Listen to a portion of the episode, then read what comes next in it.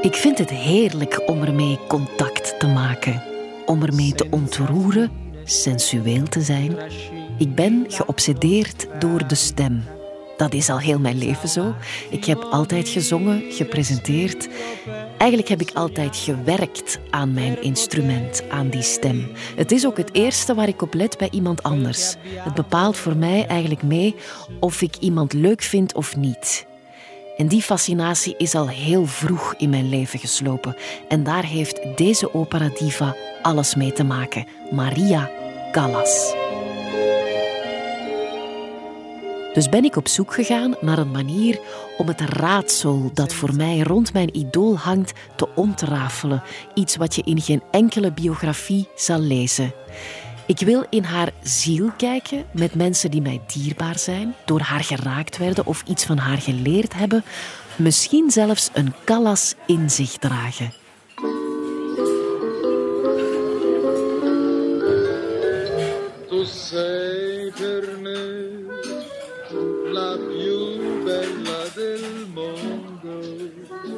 Bij ons is zo'n traditie dat uh, elke zondag dan werd er altijd een lekkere lunch gemaakt. Een goede rosbief, kroketjes, heel lekker kippen. En het was altijd heel gezellig familiaal. En dat moest allemaal klaar zijn tegen twee uur, want dan begon het belcanto op de radio. Waar de belcanto. En mijn vader ging op de zetel liggen en dan moesten we stil spreken, maar niet te stil. Mochten deze... En dat was absoluut altijd Callas onze favoriet. En dan werden er wel soms vergelegen. Callas met John Sutherland of Callas met uh, Monseigneur Cabaret. En dan weet ik dat de zusters van mijn vader, die waren dan meer voor John Sutherland. Maar bij, in onze familie, mijn moeder en mijn vader, en wij zelf ook, we vonden allemaal Callas de meest fantastische, uh, die nieuwe dimensie een opera gaf. En we vonden dat geen enkele andere zanger zoveel dieptegang aan de muziek kon geven. En zo'n gevoel ja, dat absoluut heel ontroerend was. Ik heb Maria Callas, net als interieurvormgever Axel Vervoort, altijd gekoesterd. Want zij heeft ermee voor gezorgd dat ik die bite te pakken had. Ik ben naar het conservatorium gegaan en ik wilde operazangeres worden. Met hopelijk net als zij een grote, tot de verbeelding sprekende carrière. Want ambitie had ik wel. Maar het werd al heel snel duidelijk dat de kunst van het zingen bloed, zweet en tranen kost en maar weinig echt gegeven is. En niet dat ik het niet kon opbrengen om er helemaal voor te gaan, maar het maakte mij zo vaak moe en uitgeput. Er was ook natuurlijk mijn hele jeugd niets anders geweest dan alleen maar dat klassiek zingen dag in dag uit. Ik was erdoor geobsedeerd. Het werd voor mij ook een vlucht uit de realiteit. En ik had gewoon nood aan iets anders en een frisse uitdaging, een nieuwe springplank. Dus ik heb die studies nooit echt afgemaakt. En een talent als Maria Callas was uniek. Daar kon je toch niet aan tippen. En dat had ook Jan, Jan van den Ouwe, intendant van Opera Ballet Vlaanderen, al heel vroeg begrepen. Ik heb haar eigenlijk pas vrij laat, voor mij was vrij laat, was dan als ik, als ik zo 15, 16 jaar was. Uh, ik luisterde wel al vaak naar, naar opera. Bijvoorbeeld, ik hield heel erg van, van Puccini in die tijd. En ik kende al La Bohème, ik kende al Turandot, in opnames allemaal zonder uh, Maria Callas. En uh, op bepaald moment wou ik dan ook Tosca ontdekken. Dus ik ben naar de bibliotheek gegaan, in Zottegem was dat. En daar hadden ze die Tosca met Maria Callas. En ik herinner mij nog, toen ik die opname hoorde, dat ik heel erg schrok van die stem. Die stem klonk als iets wat ik nog nooit had gehoord.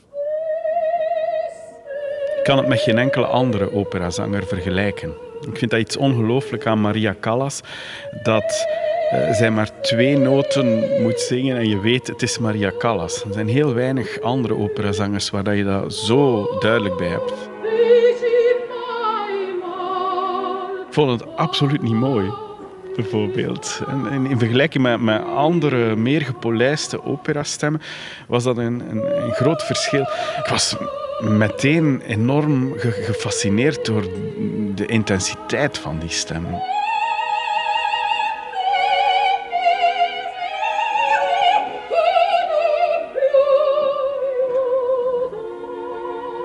Over de stem van Callas kan ik net zoals over de stemmen van andere zangers en zangeressen niet al te veel zeggen, omdat het maar eigenlijk een deel is van het instrument. Ik ben niet geïnteresseerd in zangers, ik ben geïnteresseerd in, en ik adoreer zelfs, artiesten die met hun stem als onderdeel van een instrument een verhaal vertellen.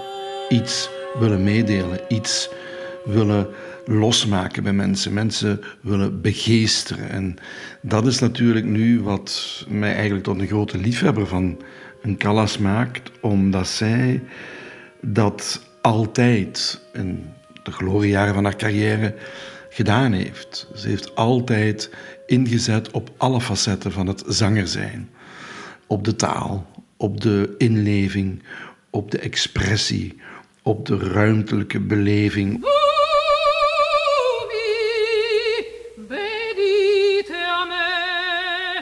Wij praten daar samen heel vaak over, mijn echtgenoot operaregisseur Guy Joosten en ik.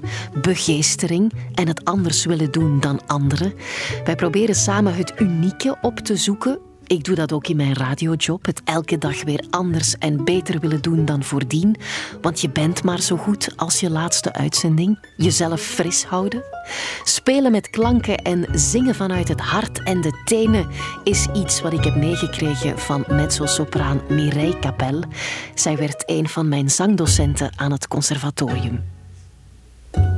Voor mij was die eigenlijk de zangeres die maakte dat ik zangeres wou worden. Het is heel simpel. Ik woonde toen in een klein huisje met mijn ouders en ik was klein, ik had eh, ik denk 12 jaar of zo. En we hadden een uh, hoe dat je dat noemt, uh, vroeger. En één plaat was Carmen, de hele opera van Carmen met Maria Callas. En ik stond op om zes uur s morgens. En dan mocht niet van mijn ouders, hè, omdat ja, je, gaat die, uh, je duwt te hard op de arm van. Uh, ah nee, mag daar niet aankomen, niet aankomen. Maar ik, ik deed het en ik deed het stilletjes, dat niemand wakker zou worden. En ik luisterde naar haar en ik dacht, ik zal doen een beroep waar ik mag zingen zoals zij zingt. En dat was een droom zo een soort evasie van de realiteit. Ja, en ik denk dat dat was een goede keuze, want er waren ook andere zangeressen in, de plaatcollectie van mijn ouders. Maar dat was alleen maar die me interesseerde. Omdat zij koos voor te zingen wat wij nu noemen op een holistische manier. Dat wil zeggen met ziel, met bloed, met geur, met dat was sensueel, dat was krachtig. Dat was ongelooflijk hoe dat die stem kon toveren. En ik dacht, ja, ik moet vinden, dat was een mysterie. Hoe ga ik ooit met mijn stem iets kunnen doen waar ik kan die kleuren allemaal vinden? En daar is dat begonnen, al zo klein, als klein kindje. Donc, Callas zeer belangrijk voor mij.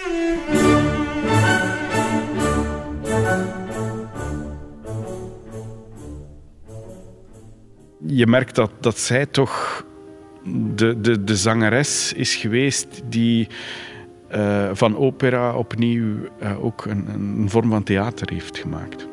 Waar dat ze heel veel voor opgeofferd heeft, denk ik. Ze, was iemand die zo'n harde werker was, zo uh, een, een, perfectioniste.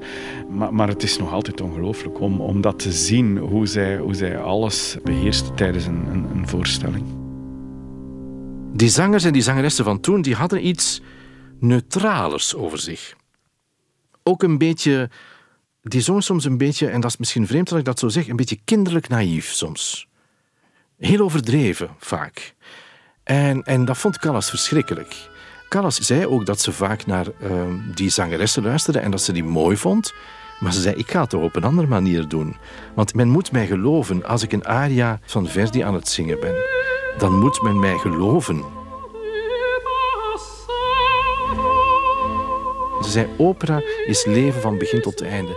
En, en eh, na haar is dat wel voor een stuk gebleven. Ik stel me er vandaag soms wel wat vragen bij, omdat ik vandaag vaak toch wel hoor dat vocalisten heel erg bezig zijn met hoe ze technisch klinken en hoe ze mooi kunnen klinken. Christa Ludwig zei ooit: Ik zet de radio op, er is iemand aan het zingen en ik weet niet wie het is. Dat heb ik niet bij Callas hoor. En mijn Clara-collega Mark Janssens kan het natuurlijk weten. Hij heeft haar hele leven en vooral haar muziek verslonden. Ik denk dat hij zelfs kan antwoorden op de vraag wat er tussen de boterham van Maria Callas lag. Maar zelfs al was er een Maria Callas, het totale pakket zit nog altijd niet goed genoeg in het bloed van de operazanger. Er is een honger naar echte artiesten. Ik heb die honger naar echte artiesten. Want mensen die zich op de een of andere manier onderscheiden, die vallen meteen op mensen die gewoon een liedje staan te zingen, dat interesseert niemand meer. En om dat te bereiken, moet je, hoe moeilijk het ook is, het unieke in jezelf ontdekken. Ik heb mijn man het al zo vaak horen zeggen aan de keukentafel, dat wat hij zijn zangstudenten telkens opnieuw opdraagt. In mijn adressenboekje staat voor elke rol die jullie hier straks gaan zingen mensen die het beter kunnen dan jullie. Dus daarvoor moeten we hier niet samen zijn. Maar geen één van die in mijn adresboekje staat, kan het zo zoals jij het kunt. En we gaan er nu aan werken dat jij het zo goed kan dat jij straks in mijn adresboekje staat. Dat is de opgave. Dat is het creëren, dat is het maken van, van artiesten. En dat werd er over Callas gezegd. Ecco un artista. Dat was zij als ze optrad. Ik moet zeggen, in conservatorium, wat de mensen zeiden van mij, mijn leraren, die zeiden ja, oh, je hebt personaliteit en vuur genoeg, maar uh, ik denk niet dat je kan ooit opera zingen, omdat ik zal het is misschien niet het woord dat ze gebruiken, maar het was ook, je bent een beetje te vulgair. Je verstaat niet dat klassiek zang, dat, dat is een lijn trekken en dat lijn dat moet gewoon mooi zijn. En jij begint in elke woord een intentie te doen, dat is veel te veel. En dan wordt dat zo bombastisch wat dat je doet. En ja, natuurlijk uh, ben je op elke woord bezig aan detail van uh, hoe dat je gaat de p zeggen, hoe dat je gaat de a zeggen. Maar dat gaat er niet over. Wat wij willen horen is een mooi lijn zacht. Je bent een meisje. Hè? Soms begin je dat te brullen. Brullen is, is afschuwelijk. Je moet zacht zingen, je moet mooi zingen. Dus ik dacht, ah ja, ik ga dus al die impressionisten studeren. Dan zal ik leren zacht te zingen. Maar voor mij, Carmen zacht zingen, dat was niet juist. Met de muziek, dat klopte niet. Dus er was een auditie in het conservatorium. En uh, bon, iedereen, elke zanger moest zingen. Al de favorieten, hè, die mooi meisje, die zo mooi zongen. En dat de professors luisteren en zeggen, ah, elle est géniale, cela. Oh, die gaan een carrière maken, dat zeker. Dat zeker. En daar kwam ik, ik met de verkeerde kleedje, want dat was mijn tante die het kleedje gedaan had. En uh, ja, dat was een Italiaanse versie van, uh, van wat ik vond mooi. Maar in Brussel toen, in dat aristocratische environnement, nee, nee, nee, nee, verkeerd. De, de, de lerares zei zelf, Mireille, als je wil, zal ik een van mijn kleedje geven. En ik zei, maar mevrouw, nee. Uh, mijn tante is ook in de zaal, ze heeft het kleedje gemaakt. Dus nee, dat gaat niet. Maar vast, ik heb gezongen en dan de pers schreef, ja, het was allemaal magnifiek, maar, maar er was iemand daar die ongelooflijk was. En dat was Mireille Capel.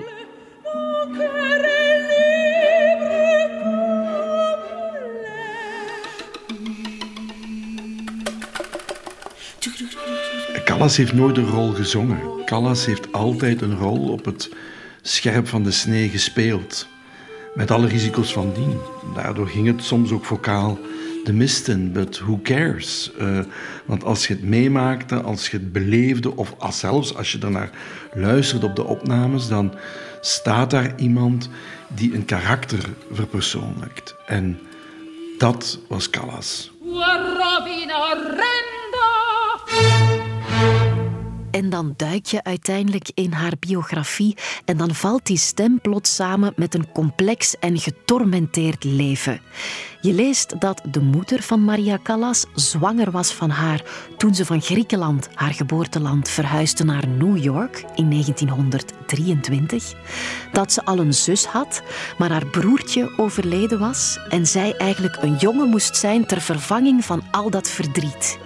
Ze werd een meisje en haar moeder was daar zo kapot van dat Maria zich ongewenst gevoeld heeft voor de rest van haar leven. Het heeft de verdere band met haar moeder alleen maar aangetast en verslechterd, langs beide kanten. Ondanks het feit eigenlijk dat haar moeder ook in Maria geïnvesteerd heeft. Ze deed haar naar klassieke muziek luisteren, ze kon pianolessen volgen. Al heel vroeg liet ze Maria overal opdraven om te zingen. Dat wat ze het liefste deed. Van de ene televisieuitzending naar de andere, van de ene wedstrijd naar de andere. Maar ondanks dat alles bleef het voor altijd een gevecht tussen moeder en dochter.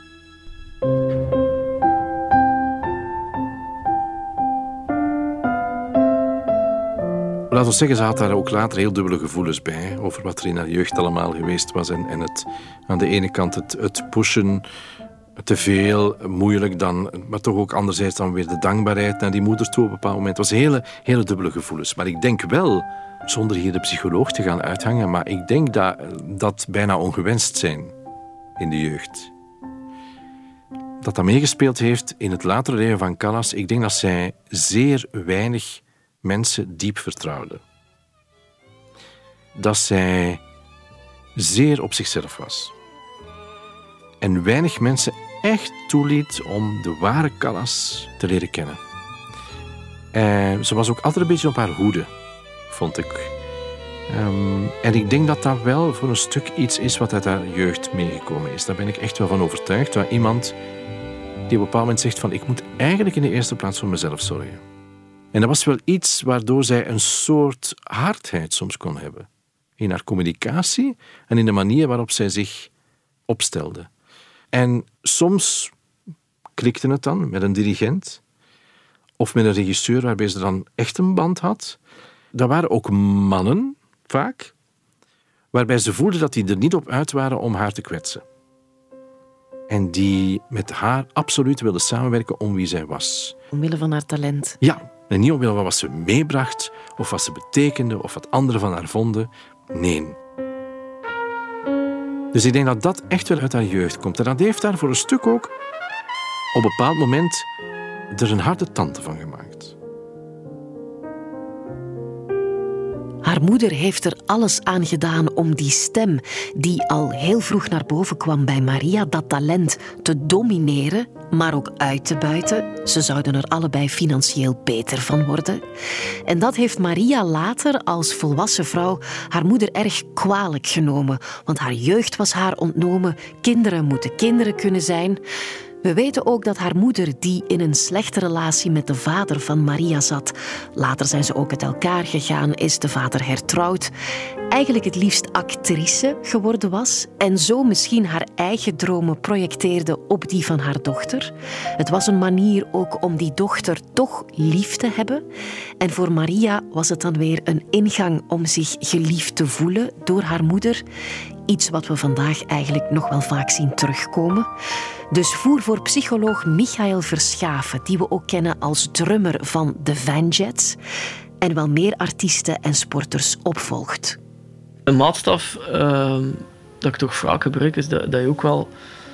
Er moet ook nog altijd iets anders in het leven als kind. Het soms ouders die bijvoorbeeld zeggen: ja, wij hebben heel ons leven daar naartoe ingericht. Zelf onze vakanties, als er competitie is ergens daar, of dan gaan wij mee ja, dat is daar iets schoon aan, maar toch ook iets gevaarlijk. Ik denk dat er altijd iets buiten, wat dat dan nog misschien een hobby is, aanwezig moet zijn. Mhm. En dat er zeker ook altijd een, relatie moet blijven zijn met, met leeftijdsgenoten en activiteiten met leeftijdsgenoten. Dat is voor mij toch altijd een beetje een referentiekader. Dat je weet. Als dat er niet is, dan gaan er misschien een alarmbellen af. Bij mij was dat al om vijf jaar, dus nog voordat ik die plaat hoorde, huilde ik naar mijn ouders. Ik wil naar academie muziek leren. En iedereen zei, maar nee, je moet eerst zes jaar hebben. Eerst leren lezen en schrijven. En dan mag je notenleer studeren. Niets anders. Toen was dat zo. Maar ik huilde zoveel dat mijn vader nam mij naar de academie en daar stond een directeur. Die zei, oh meneer, laat ze komen. Sowieso na twee lessen gaan ze weggaan. Ze gaan verstaan dat ze niet kan verstaan wat wij daar leren. Maar nee, ik was daar volontair, echt do en re en mi. Ik moest dat leren, ik moest muziek leren. Je hebt ook mensen die bijvoorbeeld zeggen, ja, ik heb geen jeugd gehad. Dat overgeslaan. En die dat al later nog moeten inhalen. En dan stoppen met hetgene dat ze doen. Hè. Dus, eh, Ja, en het ook moe zijn waarschijnlijk. Hè? ja, moe zijn, hè. Ja. ja, inderdaad. Maar ook weer, ja, moe zijn, dat is ook weer, ja, weer dat is eigen verlang. Fred de Burggraaf is ook altijd zo'n schoon voorbeeld in de sport. Die haatte zwemmen, hè, om duur. Maar die wist gewoon om duur van, ik ben daar goed in. Tju, ik ga dat maar even blijven doen. Ja. dat is, hè. Ja, bijvoorbeeld. Want ook wat, wat dan daarna, dan komt misschien het zwarte gat. Als je alleen maar dat gedaan hebt, Ja, ja, ja. 40 jaar lang, en je bent het beu en je wilt Ja, ja. iets anders, maar je weet niet eens, wat is dat dan? Ja, wat is dat dan? Nee, je weet dat niet. En, en dan ben je eigenlijk het vraagstuk naar identiteit. Hè. Niemand heeft mij gepusht. Ik vroeg aan mijn lerares van de academie, mag ik een partituur van Carmen of van Norma? Of, en die zei, ja, ja, ja, nee, nee, nee, dat is niet voor u. Nu moet je eerst beginnen met eh, kleine liedjes en later. Maar ik dacht, later, het is te laat voor mij. Hè. Dus ik, ik Allee, een andere anekdote. eh, toen was ik misschien tien jaar en eindelijk in de academie mocht ik zingen op een podium. En eh, ik was geterroriseerd. En dus ik overgeven en overgeven. Mijn moeder zei, ja, zie je, daar heb je nu echt... Het is bewijs, je bent geen zangeres. Een zangeres, dat is niet bang. Dat gaat, dat is briljant, dat, dat, zingt. En jij begint zo overgeven voordat je gaat zingen. Kom on. Het is verloren, vergeet het.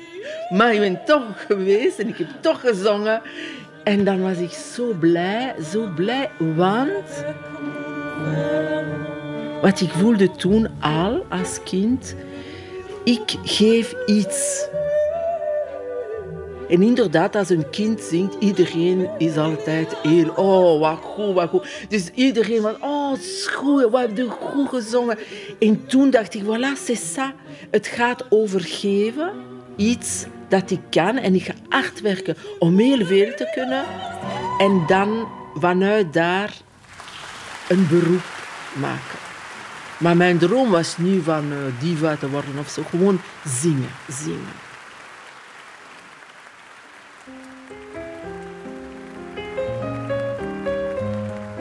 Je hebt toch wat figuren nodig die je op weg zetten naar een grotere toekomst. Met jou een breder plaatje uittekenen. Mensen om zelfvertrouwen bij te tanken. Die je bevestigen in waar je mee bezig bent. Mijn eerste zanglerares werd zo als een oma voor mij, wat ervoor zorgde dat ik veel vaker dan mijn ouders lief was van huis ging om met haar te oefenen. En geen moment vond ik dat vervelend. Integendeel, als ik maar kon zingen. Je hebt altijd iemand nodig om het mee te delen, want leeftijdsgenoten begrijpen het toen niet. Of iemand die in jou gelooft, zoals de moeder van Axel, maar dan op een liefdevolle manier. Wij woonden in een klein huis, eh, gebouwd in een tuin van mijn grootouders. Na de oorlog, eh, zonder personeel. Dus, eh, maar het was wel een heel gezellig huis. Maar het was klein. En mijn moeder veranderde dat constant. Mijn vader vond dat verschrikkelijk. Voor elk seizoen werd er een lentesfeer of een zomersfeer of een herfstsfeer. Eh, dus alles werd veranderd. En niet met zoveel middelen na de oorlog. Maar ze maakten het altijd wel fantastisch. En mijn moeder vond ook veel mooier velbloemen die mijn vader meebracht van de paardenwei. Dan dat die grote roze, rode roos zou komen bij de bloemist. Dat vond ze verschrikkelijk. Als mijn vader een, een groot boeket boterbloemen meebracht uit de paardenwei, dat vond ze wel veel mooier. Ja. En bloemen, dat is nog altijd iets. En nog altijd, en van mijn vrouw ook. Wij zijn voor bloemen en muziek zijn twee heel belangrijke elementen in ons leven. Maar dus het gevoel voor stijl, dat heb je ook van uw moeder. Dat is wel meer van mijn moeder, denk ik. Ja. Ook het gevoel van de, het, het houden van heel eenvoudige dingen. Wat we vaak vergeten is dat Callas keihard werkte. Je kan zeggen van ze had een bepaalde gave voor de stemmen, een gave van dramatiek. Want je kan niet van elke operazanger verwachten dat hij of zij zo'n fantastische acteur is op de scène. Dat gaat gewoon niet, dat zien we elke dag, dat dat niet bij iedereen gaat. Maar ik denk dat zij haar energie en haar kracht haalde in het feit dat ze ten eerste ongelooflijk van die muziek hield. Ze had het grootste respect voor elke componist. Ze zegt dat heel vaak in interviews ook. Alles begint bij het respect voor de componist en de partituur. Ik ga er niks aan toevoegen, maar ik ga het ook niet minder doen. Ik ga doen wat de componist van mij vraagt. En dat deed zij altijd. Ik denk, mocht Verdi haar gehoord hebben. Mocht Puccini haar gehoord hebben. Ik dacht, ze zou haar in de, in de armen gevlogen zijn daarna.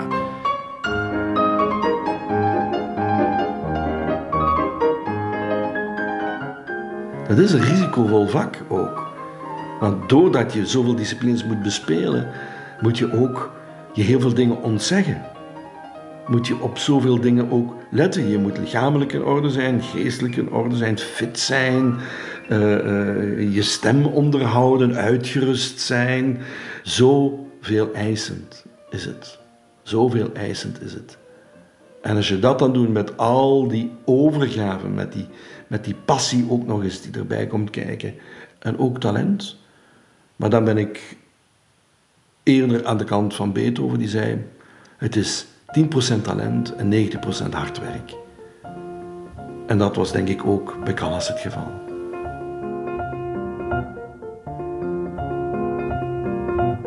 Wat een opera diva moet kunnen, ligt niet zo heel ver van wat anderen nodig hebben om de top te bereiken. Je hebt de meester van de scène en de meester van de keuken. De meester van de scène, mijn echtgenoot, is ook vaak in de keuken te vinden. Hij blijft op verschillende manieren zoeken en streven naar goede smaak, naar perfectie, naar beleving. Er is ook een zekere theatraliteit te vinden bij de superkoks. En dat zijn we samen als koppel ook gaan cultiveren door de jaren heen. En zo hebben we Gert de Mangeleer van de Hertog Jan Groep leren kennen. Al haar concurrenten waren bezig met mooi te zingen en stonden daar verder te staan. En een Callas speelde. Voor een Callas was een meesterchef in de keuken. Een, een Callas bespeelt alle onderdelen, alle facetten van de zintuigen.